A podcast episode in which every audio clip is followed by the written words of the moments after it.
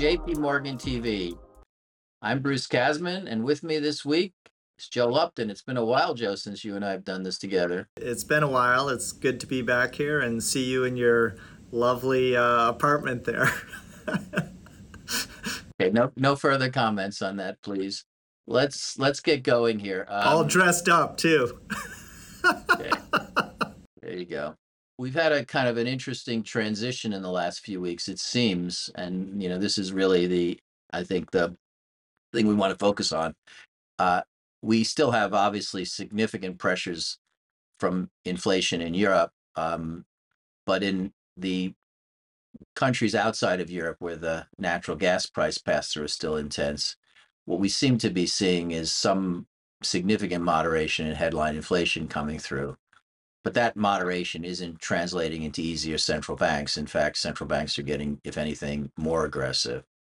So I think the question as we think about the outlook is, how do we think about the impulses on growth as we're swinging from a world in which some of those supply shocks, and we should recognize also what's happening in terms of the pandemic-related supply stuff as well.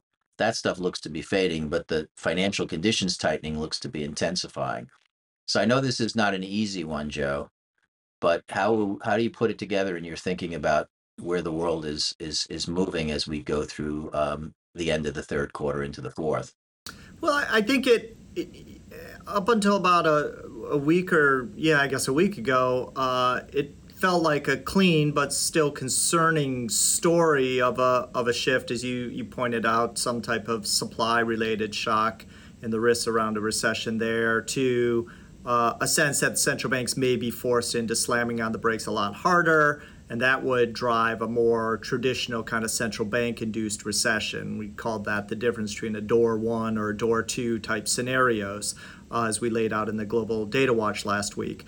I think the somewhat complicating factor here that we're seeing is that door two can have some kind of pernicious type outcomes. And of course, what we're seeing in the UK, while I think is idiosyncratic to the UK, and we can talk about that, but I think it's a reminder that there are some stress points and they can pop up in ways that maybe aren't as clear-cut of a central bank just pulling the punch bowl away as the party gets going. I think we still feel like, with inflation running hot and continuing to surprise to the upside, as it did in the euro area, as it did in the U.S. this week, and as it did in Poland this week, that it's leading to more central bank tightening. That's a clear story, and I think we continue to pound the table on that more, not only does more need to get done, but probably more than what's in our forecast, at least that's from the global team of you and me here.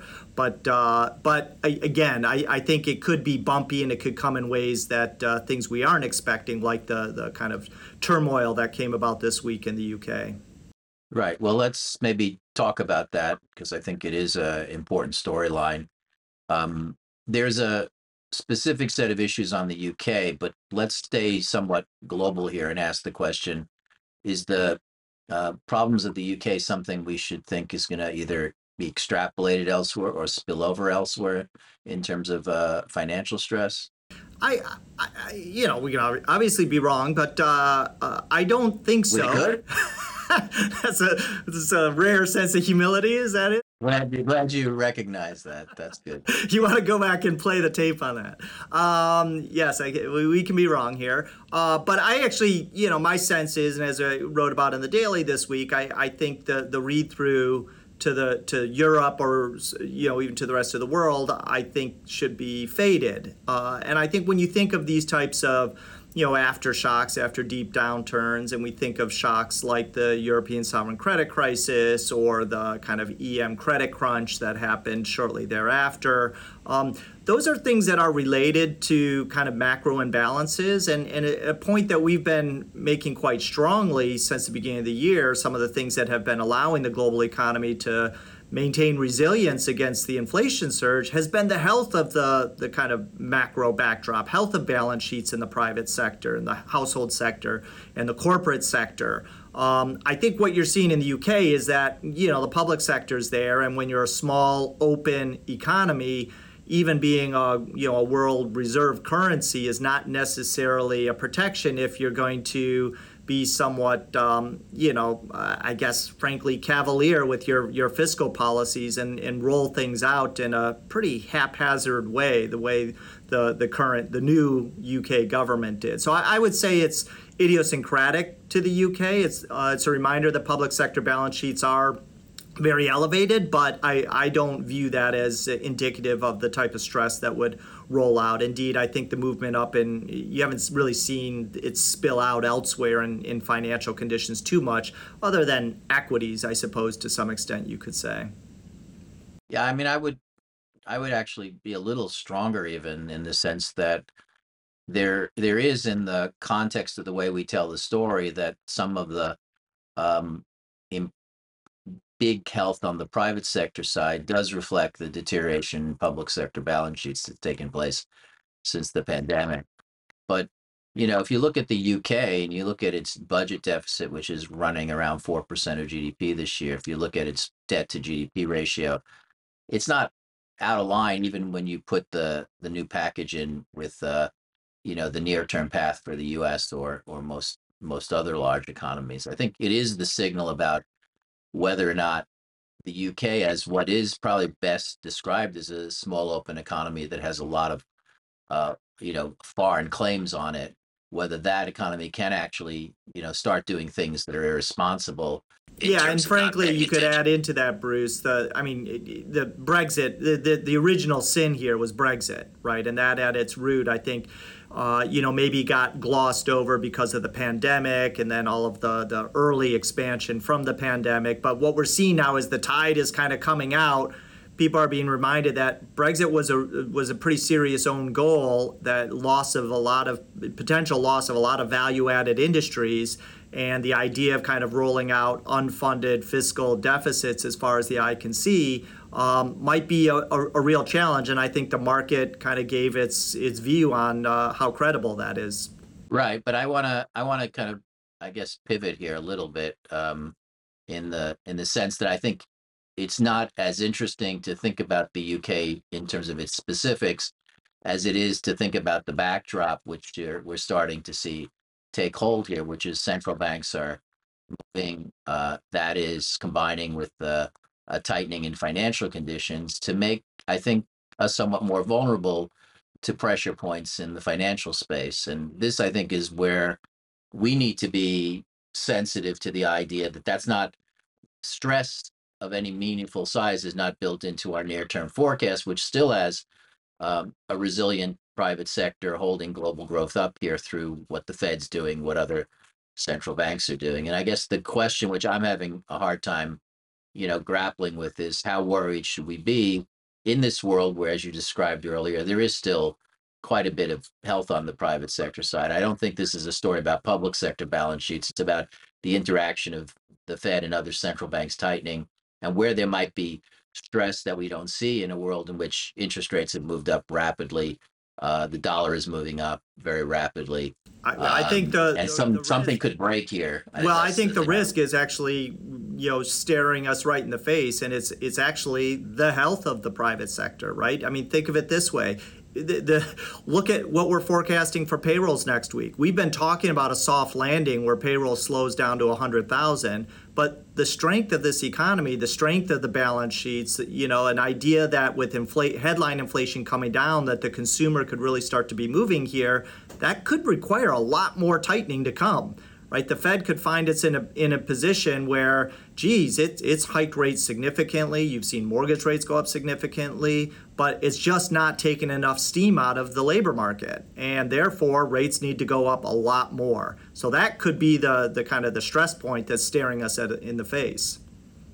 Yeah, and I think the interesting point there is the more that you put pressure from the Fed, the more you run the risk that something eventually breaks. But I think the word eventually here is important, because as you're saying, the more you also recognize that there's actually a healthy private sector that's not very interest sensitive and is not very dependent on credit, the fact that this may take more time than you think in order to kind of get to that breaking point. And I think that's what we have to grapple with here, recognizing as well that we've been, over past periods of time, not easily able to identify the timing of when the link between tightening and financial conditions in terms of things like higher interest rates actually translate into something which is a genuine point of stress here. But let's try to keep that in mind, and maybe turn to one other topic, which I think is worth highlighting here, which is where is inflation going to go next? And obviously, I think the U.S. story gets very interesting here, as you described a few minutes ago. We have high core inflation in August, and we have every reason to think, with labor markets tight and wage pressures continuing, and there's some sense of salience in the process that there's going to continue to be elevated core inflation.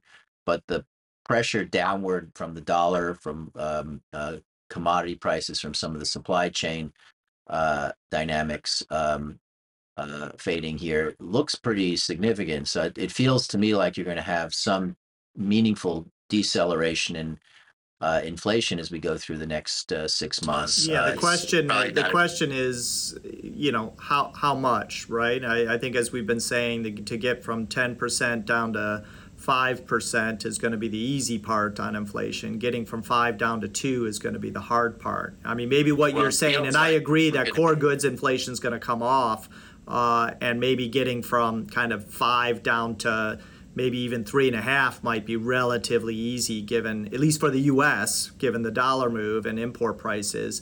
But getting down to 2 might be the challenge. And then that's where it gets interesting for the Fed. Well, let's be careful here, Joe, because I think you when you say getting from 5 down to 2, I think you mean core inflation overall. Yeah. But you actually referred to core goods, because I think it's quite reasonable to think core goods could turn flat here for the next 3 to 6 months. Oh, yeah. No, I'm saying that move to flat will help pull you from 5 maybe down to 3.5 fairly easily. But getting from 3.5 down to 2, and the question will be, is 3.5 going to create significant debate within the FOMC among some of the more dovish members, who, frankly, right now are just as hawkish as any of the hawks we've seen in the last 2 decades? I was going to ask who you want to put in that dovish. No, I know. Right, but I think, you know, we had that macro conference last week or a couple weeks ago, and I think Rosengren was making a good point that things are going to get very, very interesting as we get to a world where the labor market does moderate, where you see some lift in the unemployment rate and core inflation does come down and headline collapses. That board dynamic is going to change quite a bit in early next year, making for a lot of potential volatility. But I think this is the point, and I think we'll have to end it here, is that while there is a trajectory on headline inflation and core goods inflation that we can see downward that feels tangible at this point. In fact, the energy price part of it's already been in the data for a couple of months. We don't have the tangible sense that payroll growth is getting anywhere close to the Fed's comfort level of having probably something like 100 or a little less than that you might get a rise in the unemployment rate. Yeah, not with 300,000 expected in next week's payroll report, right? It will be interesting to test the Fed when it's seeing slowing job growth, when it's seeing slowing headline inflation, and see how much their bite kind of connects to the bark that they have right now. But it very well may be the case that we don't see that in terms of the job side of it for a while, which means that they may be more reactive to current labor market conditions rather than what's in the pipeline. And that's worrisome from the point of view of how these lags will, you know, have their impact and maybe create an overshoot. I mean, the one thing that I know you said you wanted to wrap it up, but I always push you a little bit on. You don't want to wrap it up. I always push you a little bit on this to kind of probe your views. I think it's interesting to consider a world in which you actually do see inflation coming down. Let's say you're either at 3 or convinced you're going to fall below 3, and you've got all of that and you feel good. But labor markets are tight and wages are rising. There's a part of me that feels like there used to be a Fed that cared about inclusivity and actually wanting to see the labor share come down. If it's getting that, does it feel the need to induce a recession to kind of take that away when you've got really your price remit and you're getting some labor share increase? Well, I think there's two issues there, which is one, how is the Fed going to read the forward-looking inflation outlook in the context of labor market conditions looking different than the profile they're seeing in momentum on inflation? And I think there still is a argument there that if you're a Fed that wants to give the economy a chance, you get to a certain level of rates and you just decide, hey, at some point I've got to expect the lags in the monetary transmission process to do a lot of the work. I think the deeper question, or let me put it like this, the deeper concern I'm starting to have, listening to Powell, listening to a number of other Fed speakers this week, and not this week, but in the last few weeks, is that they may be telling us that institutionally they feel the risks of making a mistake here and causing a recession are far smaller than the risks of making a mistake and letting inflation stay high. It's not, you know, in some ways they may not be blamed if they create a recession when inflation is this high.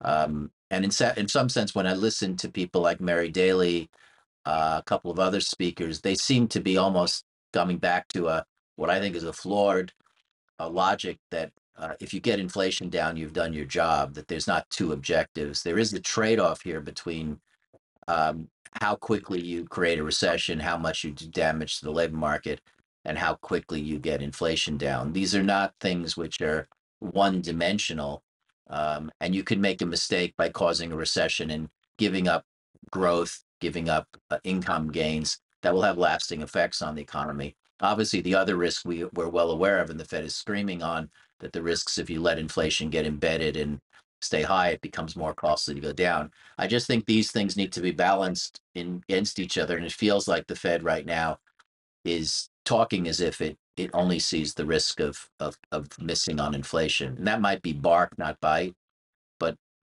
as you're saying, and we'll end here, we don't think we're going to have that test next week because we think payroll growth is going to stay strong. So they're not really going to be tested as to their real underlying reaction function on that front. So with that, having gone on a lot longer than I thought we would, I think we'll end it there and thank everyone and hope to continue the conversation next week on JP Morgan TV.